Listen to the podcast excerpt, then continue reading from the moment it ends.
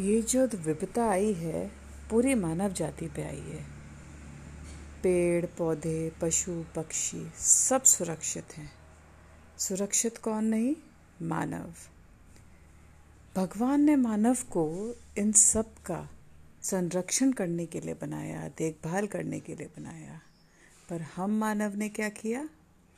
हम पूरी सृष्टि को अपनी जागीर, अपनी प्रॉपर्टी समझने लगे। और हमने उसका सदउपयोग नहीं, दुरुपयोग करना शुरू कर दिया।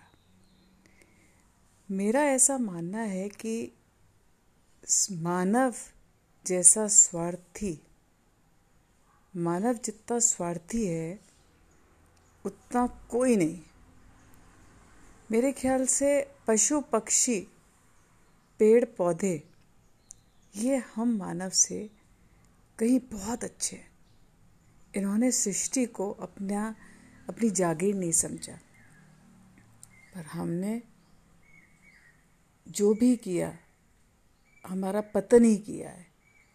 मानव को लगता है, हम सब इंसानों को लगता है कि हमने बहुत ज़्यादा प्रोग्रेस कर ली, बहुत ज़्यादा डेवलपमेंट कर लिया टेक्नोलॉजी आ गई नई नई बट हम ये देखना भूल गए कि हम इसका इस सृष्टि का पता नहीं कर रहे हैं।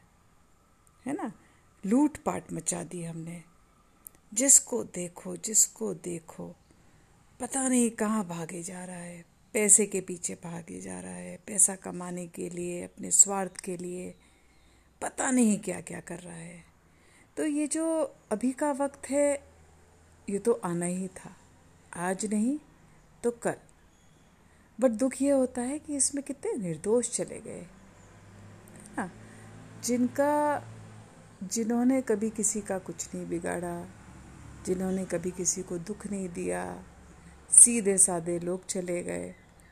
बट ये तो पुरानी कहावत है, गेहूँ के साथ खून भी पिसता है। तो अब हम नेक्स्ट अगले अपने बातचीत में इसको और आगे बढ़ाएँगे कि हमारी नेसेसिटीज़ हमारे नीड्स हमारे डिज़ायर्स कितने होते हैं, कहाँ तक होते हैं और हमको कहाँ तक ले जाते हैं। थैंक यू धन्यवाद।